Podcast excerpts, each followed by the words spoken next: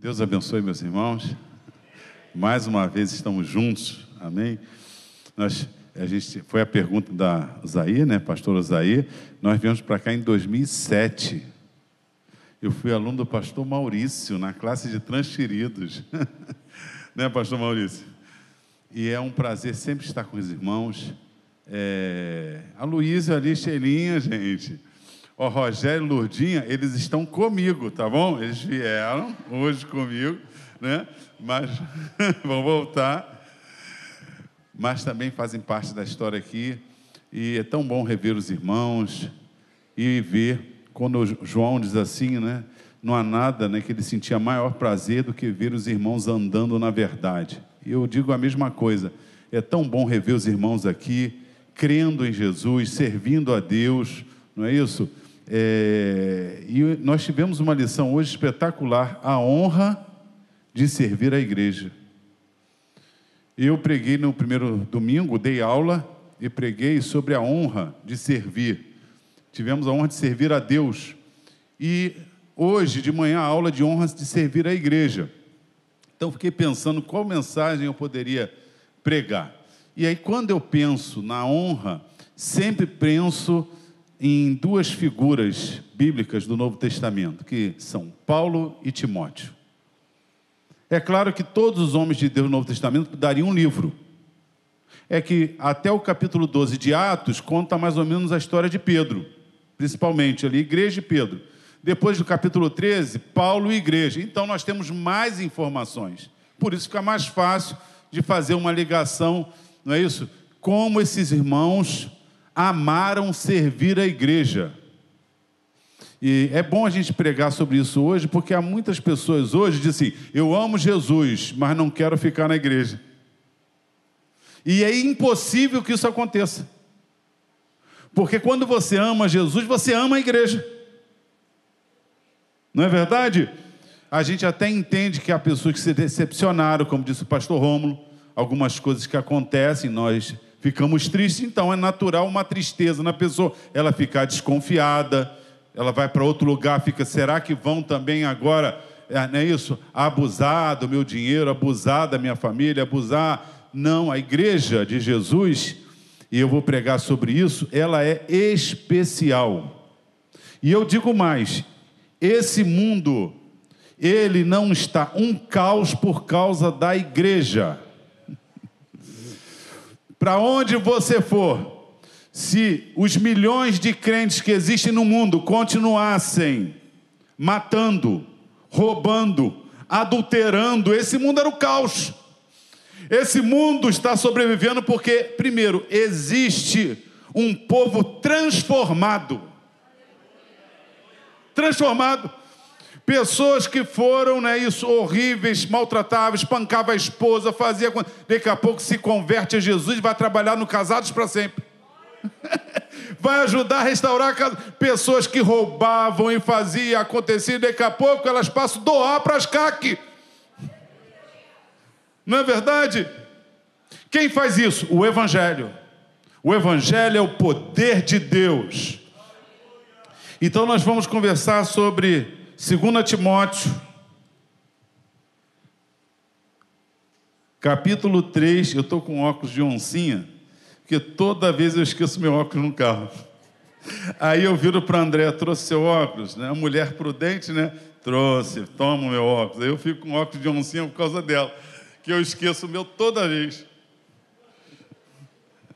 Não é fácil, não.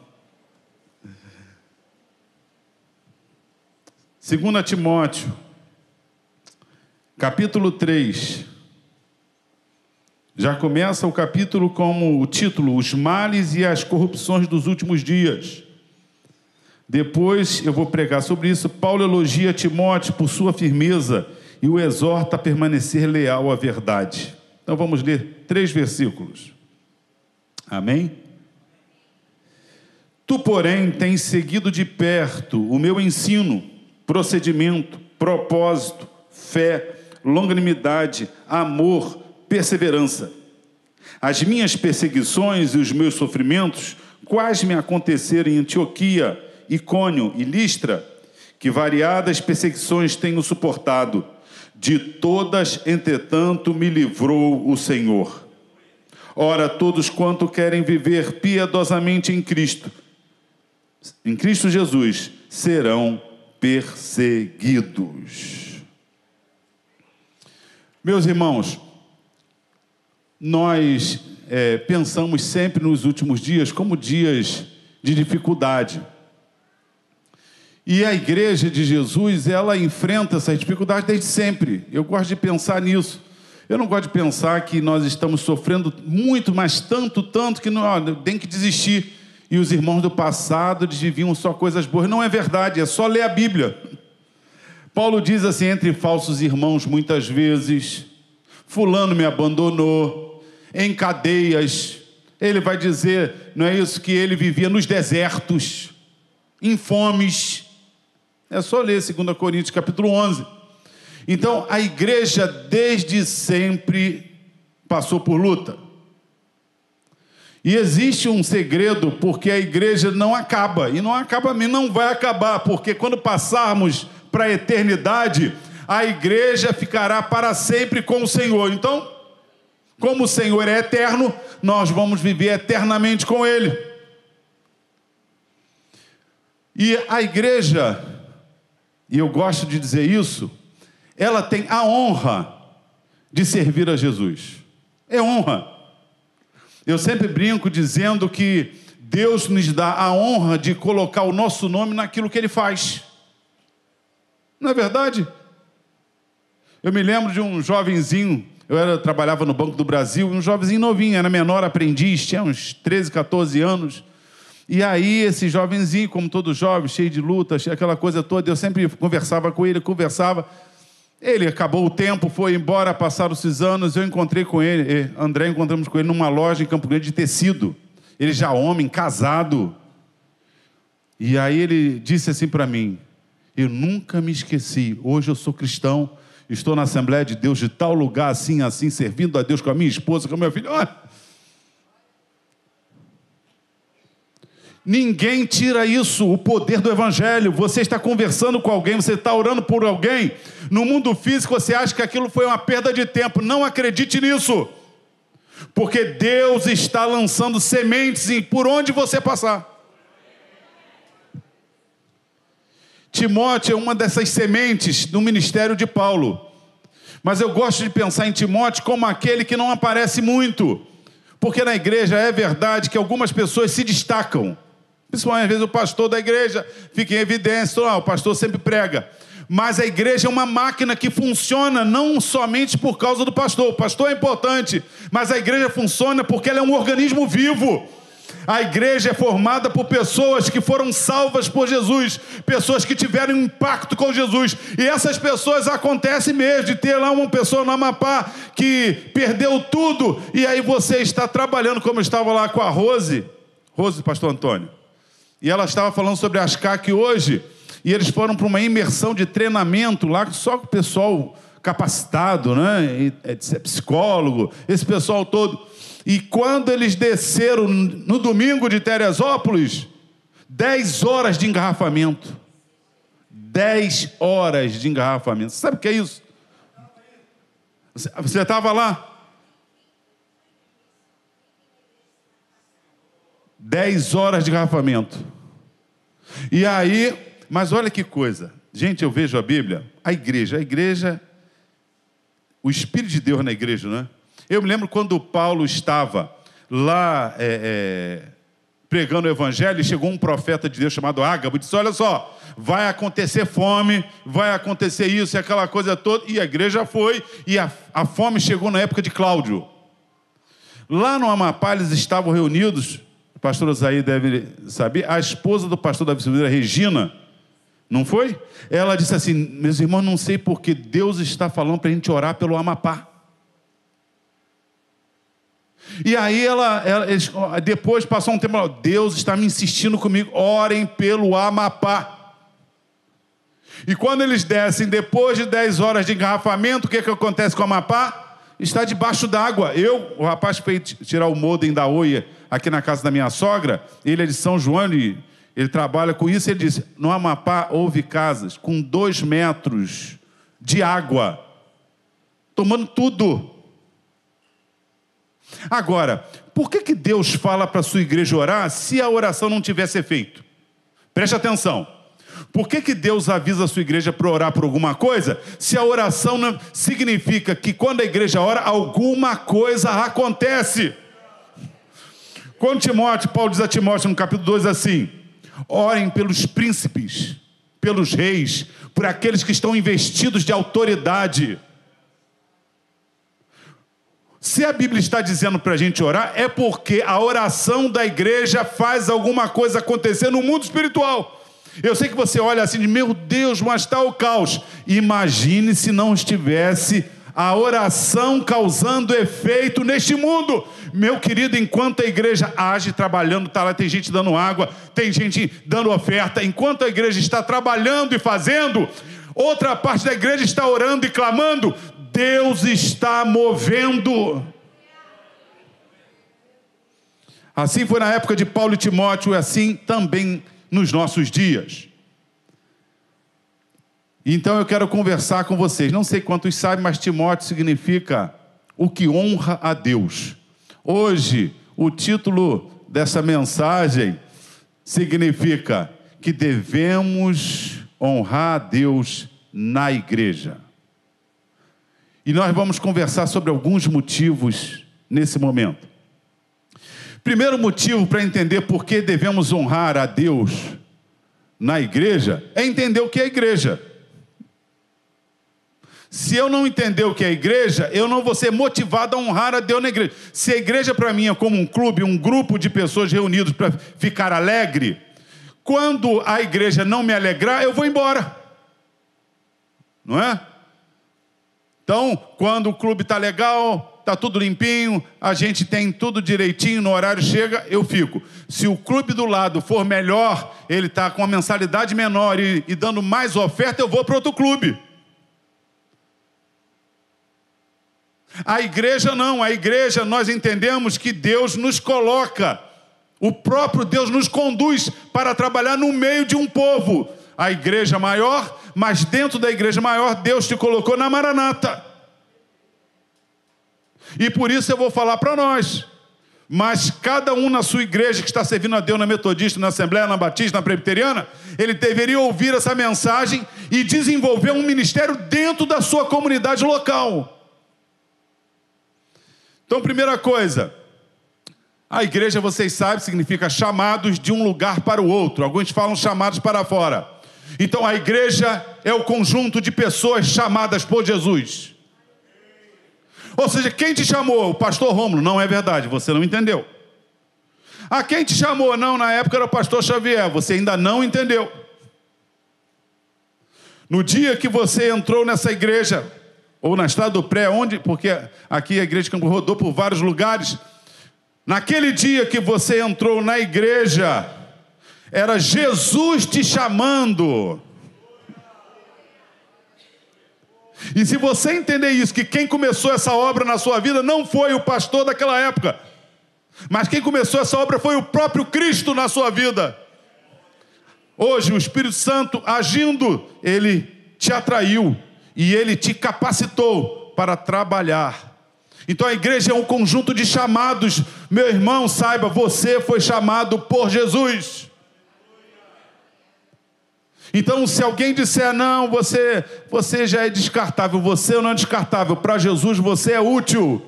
Eu sempre brinco que eu quero chegar aos noventa anos. Se eu chegar aos noventa anos de vida, eu quero continuar sendo útil para Jesus.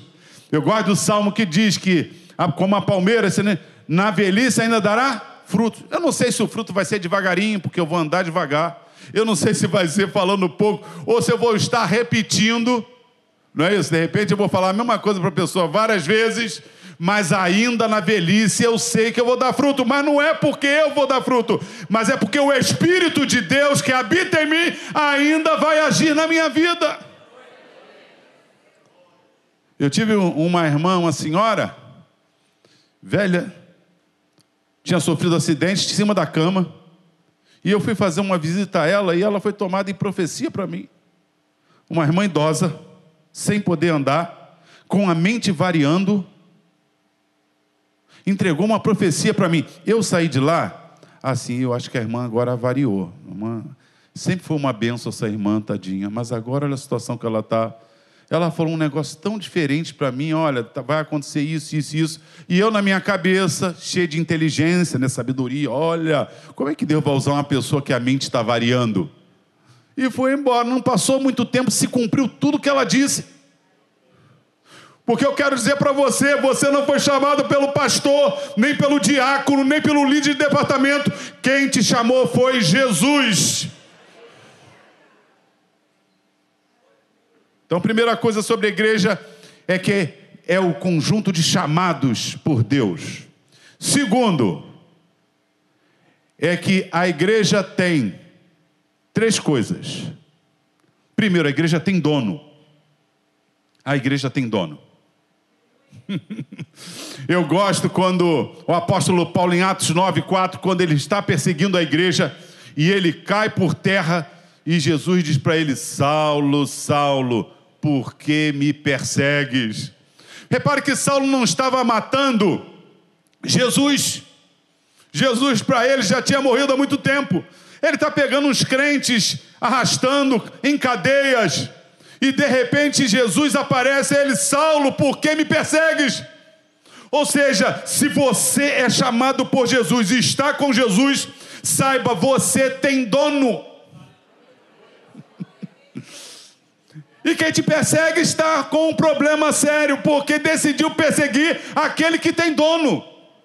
primeira de Pedro dois, nove, vós sois nação, não é isso? Santa, é, raça eleita, povo de propriedade exclusiva de Deus. Olha só, você não só tem dono, como você só é dele. Você é propriedade exclusiva. Quando em Mateus dezesseis, dezoito, Jesus tem aquela conversa com Pedro, Jesus, Jesus diz a Pedro assim, né? Pedro, estou edificando a minha igreja, e as portas do inferno não prevalecerão contra ela. Já pensaram nisso? Olha só, o inferno era o mundo dos mortos para o grego, onde as pessoas morriam e ficavam em prisão, eternamente. Preste atenção.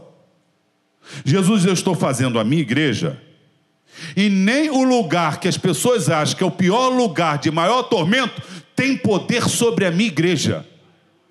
O que Jesus está dizendo é o seguinte: o poder desta igreja que eu estou fazendo transcende o mundo físico.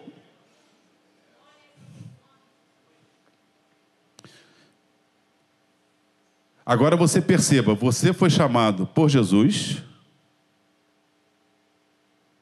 e você tem dono. Você tem autoridade. Jesus te chamou e você tem, primeiro, você tem dono, segundo, você tem autoridade. Jesus disse assim: ide por todo mundo, pregar o evangelho a toda criatura, quem crê e for batizado será salvo, quem não crê já está condenado. E em meu nome, olha só, não é nele. Você não faz nada sozinho. Você faz porque Ele está com... Em meu nome expulsarão demônios, curarão enfermos, falarão novas línguas. Se tomar coisa mortífera, não lhes fará dano. Sabe por quê? Porque Jesus não te mandou sozinho. Jesus está com você. Eis que eu estou convosco todos os dias até a consumação dos séculos. A igreja tem autoridade, ela tem autoridade espiritual, por isso que os demônios, que em alguns lugares eles fazem, todo mundo treme diante deles, aí vem para a igreja e uma pessoa diz assim: em nome de Jesus, sai, e aquele demônio que todo mundo tem medo, e aí, meu Deus, como é que vai fazer? Eu me lembro de um amigo meu que foi pai de santo da Quimbanda, e aí ele, ele... servia desde novinho, ia para cemitério, fazia aquilo tudo que vocês sabem. E aí quando ele, passando pela rodoviária, não sei qual foi a igreja, entrou na igreja, quando entrou manifestou um monte de entidade. E aí aqueles crentes antigos expulsando demônio lá, pá, expulsaram os demônios dele, ele foi para casa. Aquela noite ele está dormindo.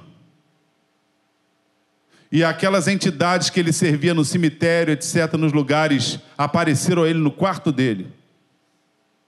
Volta para nós, você é nosso. E ele disse, eu não volto, eu agora sou de Jesus. Volta para nós, você é nosso. Eu não volto. Nós vamos matar tua irmã, nós vamos matar tua sobrinha, nós vamos matar. E ele sabia o que elas faziam. Ele ia para o cemitério fazer. Ele sabia a autoridade que eles tinham lá. Ele tremia. Mas quando ele teve um encontro com Jesus, ele descobriu que existe um poder maior sobre o inferno.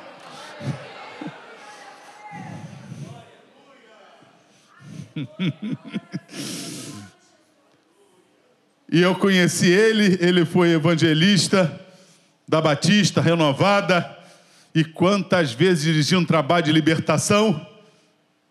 Jesus libertou pessoas através de um homem que tinha medo das entidades, mas no dia que teve o encontro com Jesus, descobriu que as portas do inferno não prevalecem contra a igreja. A igreja tem dono, a igreja tem autoridade, e a igreja está interligada. Você não tem como ser da igreja fora do seu irmão. primeira Coríntios doze, vinte e sete diz que nós somos um corpo, e cada um interligado entre si. Então, uma coisa linda da igreja é que não existe maior na igreja, existe função diferente. Você faz parte de um corpo, meu irmão. A igreja tem dono, a igreja tem autoridade, e a igreja tem você como parte de um corpo. Não sei se você é dedo, se você é pé, se você é mão, se você é braço. Não sei se as pessoas olham mais para o braço, para a perna, mas saiba que o corpo sem você, ele faz falta, ele tem falta. Você é importante no corpo.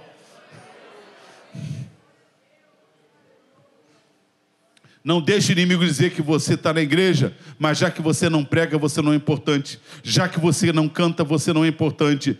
Não deixe isso acontecer. Se você é chamado por Jesus, você tem dono, você tem autoridade, e Deus tem uma função para você na igreja. Deus quer ser honrado por você na igreja, carregando cadeira, servindo salgadinho, em pé na escada na recepção. Você faz parte de um corpo. Isso é igreja, é o conjunto de salvos, e ela tem dono, ela tem autoridade, e ela tem interligação. Você não tem carreira solo. Paulo entendeu isso tão bem que em Filipenses capítulo dois, versículo três, diz assim: cada um considere o outro superior a si mesmo. Olhar para o outro vendo, meu irmão, que bênção aquela irmã.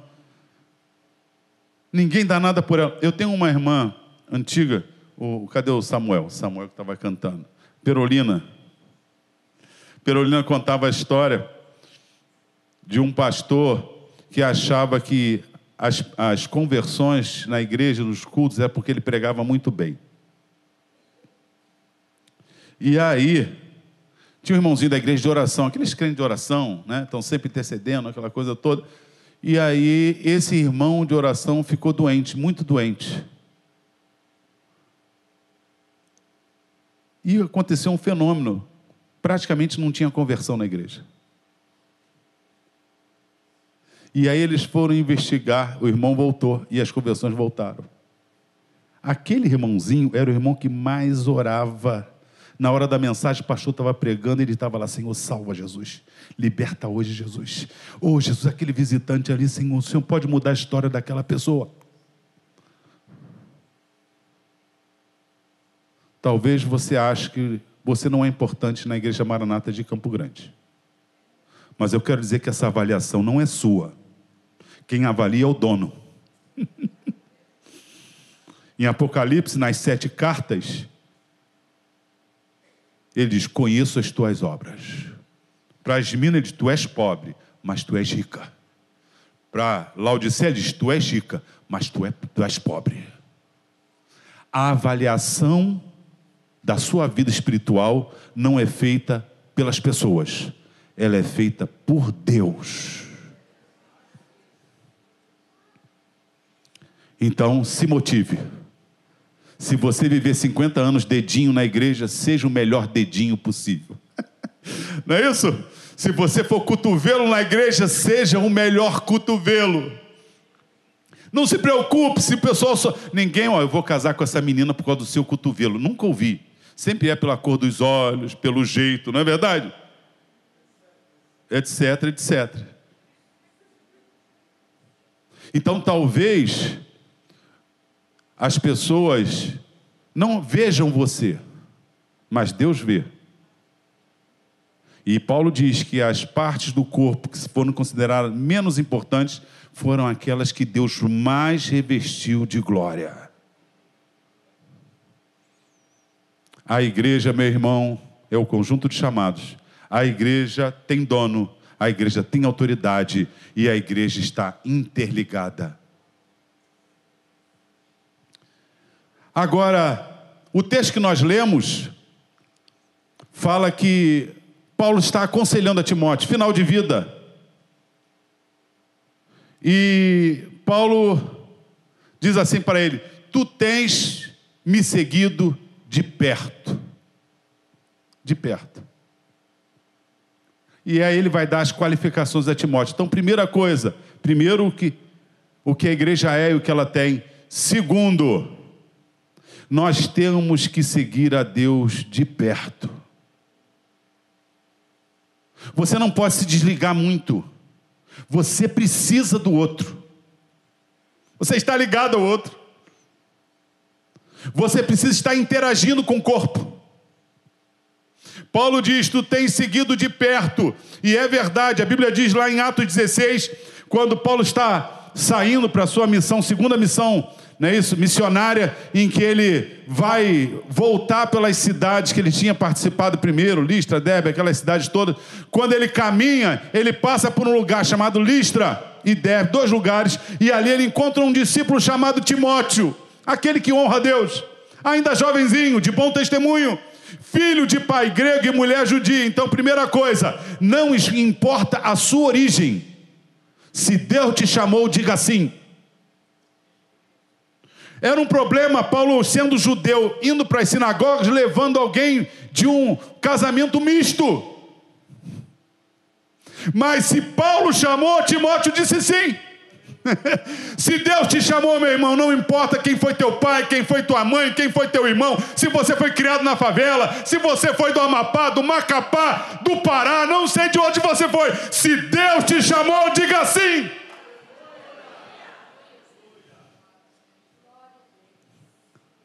E diz no versículo três que Paulo então decide levar Timóteo consigo. Então eles partem, Paulo e Silas com Timóteo. Aí a Bíblia diz que eles vão para Filipos, Tessalônica, é, Bereia, chega lá Atenas, e está lá, quem é Timóteo? Ninguém. Só tem Paulo e Silas. Mas Timóteo está grudado. Timóteo está grudado. Seguiu de perto a Paulo, estava grudado com Paulo.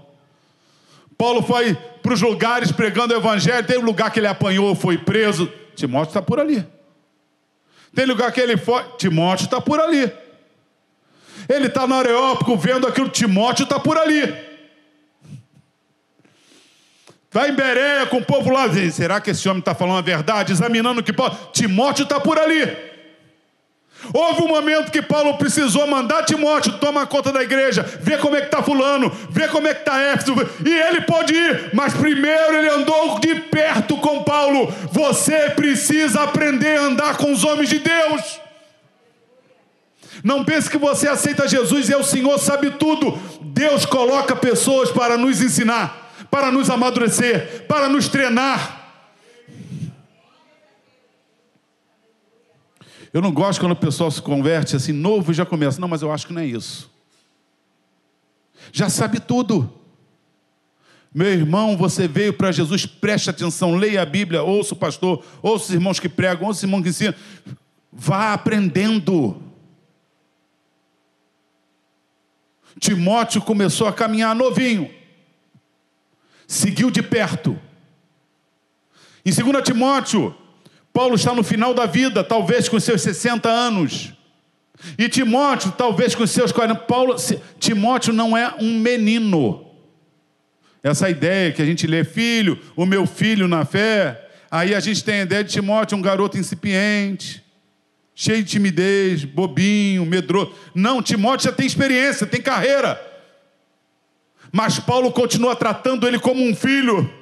Você se converteu, aquela pessoa te ganhou para Jesus, aquele pastor que foi uma bênção, ele continua sendo útil na sua vida. Quando você tiver suas dúvidas, seus medos, lembre das pessoas que são fiéis a Deus, elas são importantes para você.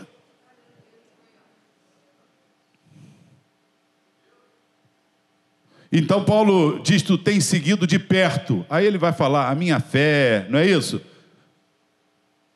Então você segue de perto fisicamente e você segue de perto o caráter do homem de Deus. Timóteo podia estar à distância fisicamente, mas ele estava grudado em Paulo, seguindo o seu exemplo. Por isso que Paulo diz em Primeira Coríntios onze, um, sede meus imitadores como eu sou de Cristo Jesus. Imite as pessoas de Deus, meu irmão. Segue os bons exemplos.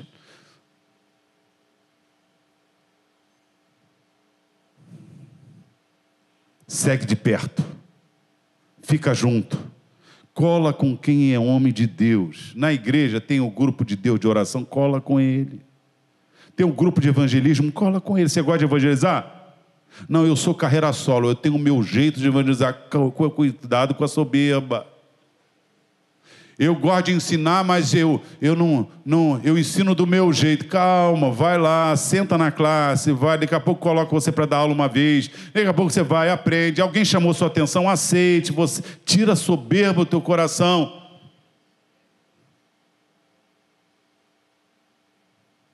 Segue de perto a modéstia. É isso que Paulo está dizendo no versículo dez. Segue de perto, Timóteo fez isso fisicamente, e segue de perto no exemplo que Paulo era. Então esquece os maus exemplos, deixa para lá, segue os bons exemplos. Segunda coisa está no versículo doze. Diz assim, que tu sabes as aflições que me aconteceram em Antioquia, em Listra, em Icônio, mas de todas elas me livrou o Senhor. Então no versículo doze nós temos a história da conversão de Timóteo, provavelmente. Você sabe o que aconteceu em Antioquia, em Icônio, Listra? É só ler o capítulo treze e quatorze de Atos. Quando eles estão em Atos treze, um, orando e jejuando, cinco homens de Deus, começando com Barnabé e depois Paulo. É um bom exemplo. Era sempre Barnabé e Paulo, até o dia que virou Paulo e Barnabé. Paulo teve que colar com alguém. Deus colocou alguém para que Paulo crescesse, chamado Barnabé. Barnabé e o último, Saulo. E eles, orando e jejuando, disse o Espírito Santo, separai-me a Barnabé e a Saulo para a obra que os tenho chamado. Perceberam que quem chama é Deus? Não sei o que me chamo, não. Ah, eu gosto tanto disso e eu vou fazer. Não! Fique orando. Deus tem uma obra para você. Ele vai falar, ele vai tocar no pastor, o pastor vai te convidar. Você acha, eu não tenho capacidade. Não é você que decide a capacidade que você tem. É Deus que vai guiando a liderança da igreja, enxergando em você.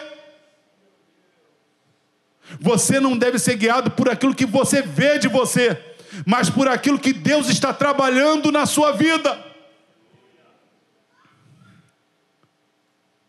Em Listra, Timóteo era de Listra, ou Derbe, é provável que fosse de Listra. Diz em Atos capítulo treze que quando ele sai de Antioquia, Deus chama e impõe as mãos. Olha só, Paulo e Barnabé, mestres, colocaram as mãos sobre eles. Ninguém, ninguém tem carreira solo na vida cristã. Todos estamos interligados. Você pode ser a, a pessoa mais conhecida da igreja. Deus coloca alguém para ser bênção para você, para orar por você. Por que que o pastor é a pessoa que mais recebe oração? porque é quem mais precisa. Não é verdade? Quem é que consegue decidir as coisas da vida dos outros, dar conselhos, se Deus não der? Você consegue? Eu, às vezes, não sei o que decidir da minha vida. Às vezes eu tenho que pensar, meu Deus, o que eu vou fazer agora? Não sei se eu faço isso ou aquilo. Aí chega o irmão da igreja, eu posso fazer um gabinete, pastor, eu tenho que tomar uma decisão, o que eu faço? Eu só tenho um recurso, é estar em oração, enquanto falo, Deus pode me dar alguma coisa, ou depois vamos orar e vamos pedir direção a Deus. Porque eu ainda creio que Deus não mandou pessoas para ser o centro da informação. Deus mandou o Espírito Santo, que usa pessoas. Amém? Diz a Bíblia, eu, eu irei para o Pai e vos enviarei o outro Consolador. Então o Espírito Santo está comigo, está contigo. Seja aquela pessoa pronta para ouvir o Espírito Santo.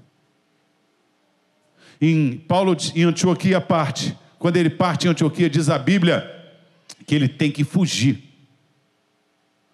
Já pensaram nisso? O apóstolo Paulo, meu irmão, leia Atos onze, os milagres que aconteciam.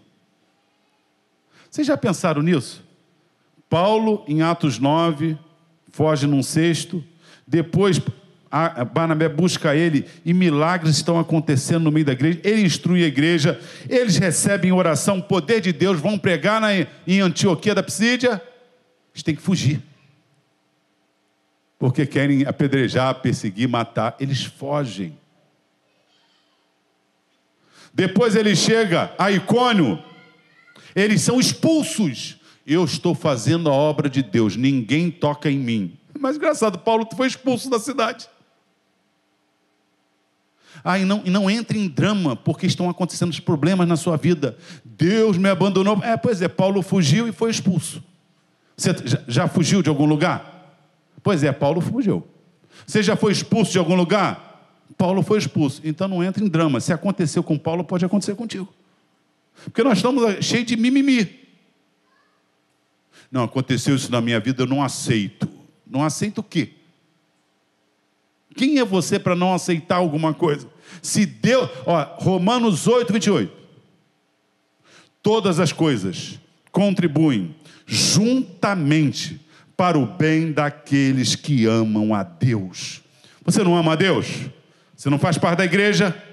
Você sabe que tem dono? Você tem autoridade e você faz parte de um corpo? Se Deus permitir que você passe por alguma coisa, passe. Não entre nessa coisa hoje em dia de, não, eu sou, eu tenho a natureza divina. Diz Pedro, que somos participantes, eu, eu sou um Deus em potencial. Você não é nada. Você vai morrer igual bicho. O segredo é Deus em você. Se tirar Deus da nossa vida, não sobra nada. Mas Deus na nossa vida, muita coisa pode acontecer. Em Listra diz a Bíblia que tem um paralítico. E Paulo chega naquela cidade, diz que aquele paralítico estava ali há muitos anos. Imagine Paulo chegando em Listra. Timóteo de Listra. Provavelmente ele já conhecia as escrituras judaicas. Você sabe que é a escritura judaica, porque Paulo diz, as escrituras da tua avó, da tua mãe, que desde a meninice tu sabes. Então ele já conhecia as escrituras. Mas chega um tal de Saulo, que já era Paulo naquele momento, né? Como, também chamado Paulo, e tem um paralítico. E de repente esse homem ora e o paralítico anda. E aí? Timóteo está ali assim, ó. O que, que é isso? Garotinho, novo, se ele era jovem no dezesseis, no treze ele devia ser mais novo ainda. E assiste aqueles dois homens, Barnabé e Paulo, e tem mais. Os homens ficaram maravilhosos e disseram, os deuses desceram até nós. Júpiter, Mercúrio. Júpiter é Zeus, Mercúrio é Hermes. Ou seja, um é o deus grandão, Barnabé, e o outro é o tagarela, o tal de Saulo. E começaram a querer sacrificar a eles. Pô, se Deus fez milagre, vamos fazer oferenda. E eles disseram, não, não, não, não, não, não. Nós viemos aqui para dizer que vocês têm que se converter disso. Olha só, a igreja tem autoridade com a verdade. Ela não se vende, ela não é comprada por ninguém. Ela pode ter que... A igreja tem que aceitar ser perseguida quando falar a verdade. E aí Saulo diz, não, não, não, não, não. Diz a Bíblia que aqueles homens que queriam fazer o bem agora apedrejam ele. E ele é dado como morto. Na primeira cidade ele foge. Na segunda ele é expulso. Na terceira ele é dado como morto. Preste atenção no versículo onze, porque ele diz assim: Timóteo, lembra das aflições que me sobrevieram em Antioquia, em Icônio e Listra? Mas de todas elas me livrou o Senhor. Como assim, Paulo? Te livrou? Uma você fugiu, outra você foi expulso, e a outra você foi apedrejado a ponto de ser dado como morto. Como assim Deus te livrou?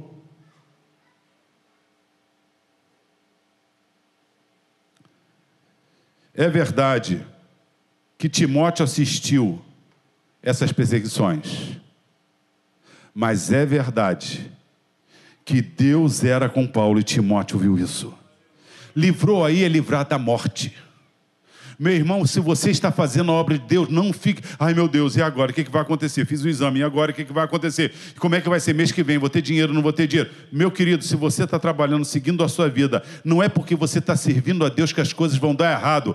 Quero dizer para você, continue servindo a Deus. Deus é Deus de milagres.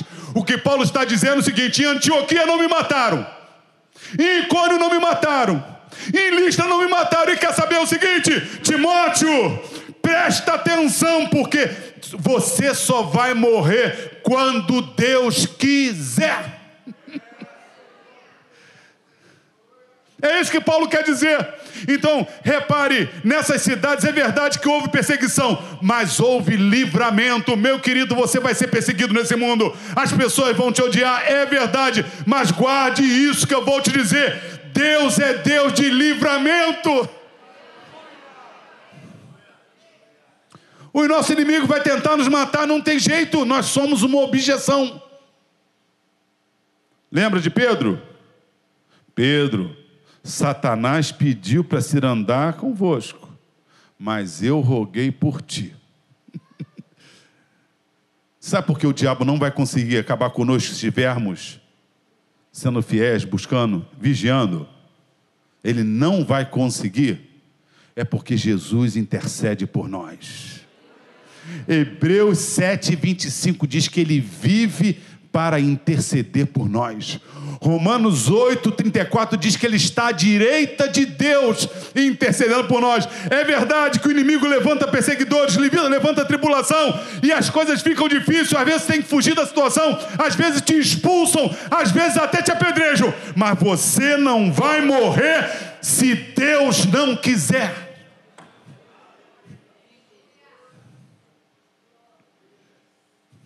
Segue de perto o meu exemplo, Timóteo. Segue de perto. Eu só vou morrer quando Deus quiser. A hora que ele decidir me entregar por libação. Porque se ele decidir que eu não vou morrer, eu não vou morrer. Versículo seguinte, versículo doze, ele diz: e aquele que quiser viver piamente padecerá perseguição. Se você está sendo perseguido, você não está sendo perseguido, espero, por causa dos seus erros. Jesus disse que você seria perseguido. Em João quinze, versículo vinte, Jesus disse: não é o servo maior que o seu Senhor. Se me perseguiram, perseguirão vocês. Se você faz parte da igreja, você será perseguido. Paulo, em Atos vinte, vinte e três, disse que de cidade em cidade o Espírito Santo dizia que cadeias e tribulações estavam preparadas para ele. Então, o fato de você estar passando luta não significa que a tua vida espiritual está mal. Porque nós estamos assim nessa ideia. Eu já vi muita gente, olha, essa pessoa está nessa luta assim, assim, deve estar em pecado. Nós associamos, igual na época de Jó, a pessoa está em luta. Não, pelo contrário. Às vezes ela está exatamente em luta porque ela tem sido fiel a Deus. Aqueles que, piamente, eu não sei se vocês sabem o que significa piamente, vem de uma palavra, de uma fusão de duas palavras gregas. Eu, que é bom, evangelho. Eu, angelos, boa notícia. Eu ser bom, ou eu ser beia, significa boa adoração. O que é viver piamente? É ter uma boa adoração. Uma boa piedade significa uma boa intimidade, um bom temor a Deus. Todo aquele que quiser viver agradando a Deus vai ser perseguido. Ele não diz talvez seja, pode ser que aconteça. Ele diz será perseguido. Então a perseguição não é motivo de você achar que tem que parar e largar tudo. Meu Deus, agora o pastor me chamou para o diaconato e agora eu estou cheio de problema. Bem-vindo ao clube. Seja bem-vindo. Eu, quando aceitei Jesus aos dezesseis anos, em mil novecentos e oitenta e cinco, eu quase larguei Jesus. Eu só não larguei porque a paz que ele me deu era maior do que as lutas que eu tinha. Foi o único motivo. Porque eu virei... Pensa no indivíduo problemático.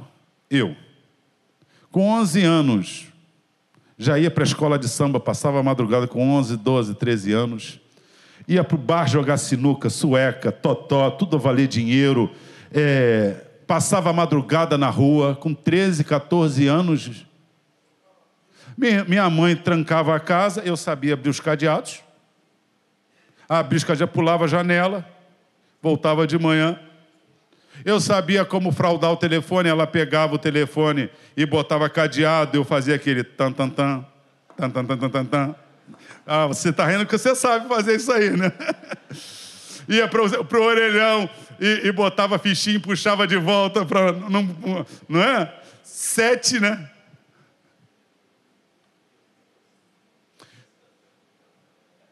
E aí aceitei Jesus, cheguei à minha casa feliz da vida. Aí já não me misturava com o pessoal errado.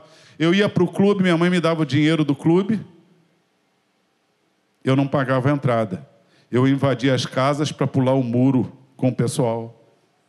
Então, onde é, qual é a casa? Qual é a casa que não tem ninguém? Aquela ali não tem, o Luso. O Luso que era o grande baile, o Campo Grande. Eu ia ao Campo Grande e o Luso. O Luso tinha as casas em volta, aquele muro de quatro metros de altura. Aí a gente ia, olhava, aí não tinha ninguém. A gente invadia a casa, pulava o muro do clube, do Luso, com dinheiro no bolso, só pela emoção de enganar o segurança. Né? O problema é quando a segurança pegava. Graças a Deus nunca me pegaram. Quando eles pegavam, que o negócio era problemático. Aí aceitei Jesus. E aí virei o problema da casa. Se alguém brigava, eu era o culpado, porque não tinha feito nada. Quando eu saía, onde é que você está? E você não sei o quê. Mas antes eu não, não tinha hora. Agora, e, e ninguém falava, você é um problema, você não sei o quê. Não. Aí, quando eu aceitei Jesus, eu virei o problema. Tinha briga, eu era o culpado. Eu não tinha feito nada, mas eu era o culpado. Aí eu falava, Jesus, me lembro o dia que eu falei, ah, Senhor, eu te amo tanto, estou tão feliz, o Senhor me deu uma paz, mas eu não, a igreja não é para mim, a igreja é boa demais para mim, eu não presto. Saí da minha casa, falei, o último dia que eu vou à igreja. Sentei no primeiro banco, uma irmã estava dando aula, e quando ela acabou de dar aula, ela saiu, veio na minha direção, botou a mão dela no meu coração, e disse assim, não seja bobo, não faça isso, Jesus te ama, eu quero dizer para você, não seja bobo, você está passando por luta? Paulo passou, Timóteo passou. Quem honra a Deus é aquele que não fica no meio do caminho. é aquele que sabe que tem um dono chamado Jesus, que sabe que Jesus é quem tem autoridade e que você faz parte de um corpo. Segue o exemplo de Paulo. Chegou na velhice, ficou sozinho. Capítulo quatro, seis, ele disse: já estou sendo oferecido por libação, mas combati o bom combate, acabei a carreira, guardei a fé. Desde agora a coroa da justiça me está preparada, a qual o Senhor, justo juiz, me dará naquele dia, e não somente a mim, mas a todos quanto amarem a sua vinda. Combate o bom combate. Não se preocupe se você está fazendo a obra de Deus e está tendo que fugir das situações, se estão te expulsando, ou se de vez em quando estão até te apedrejando. Levanta, continua pregando, continua vivendo Jesus, continua servindo a Deus, porque se você está com Jesus, você só vai partir quando Ele disser: chegou a hora. Enquanto não chegar esse dia, ninguém toca em você. Todo aquele que quiser ter uma boa adoração vai ser perseguido, mas que sejamos como Paulo a Timóteo, com seus sessenta anos, para o seu filho na fé de cerca de quarenta anos, que já tinha uma estrada longa, e diz: Timóteo, filho meu, capítulo dois, versículo um, dois Timóteo dois, um, filho meu, fortifica-te na graça que há em Cristo Jesus. Duas coisas Paulo manda Timóteo fugir, eu estou encerrando essa mensagem.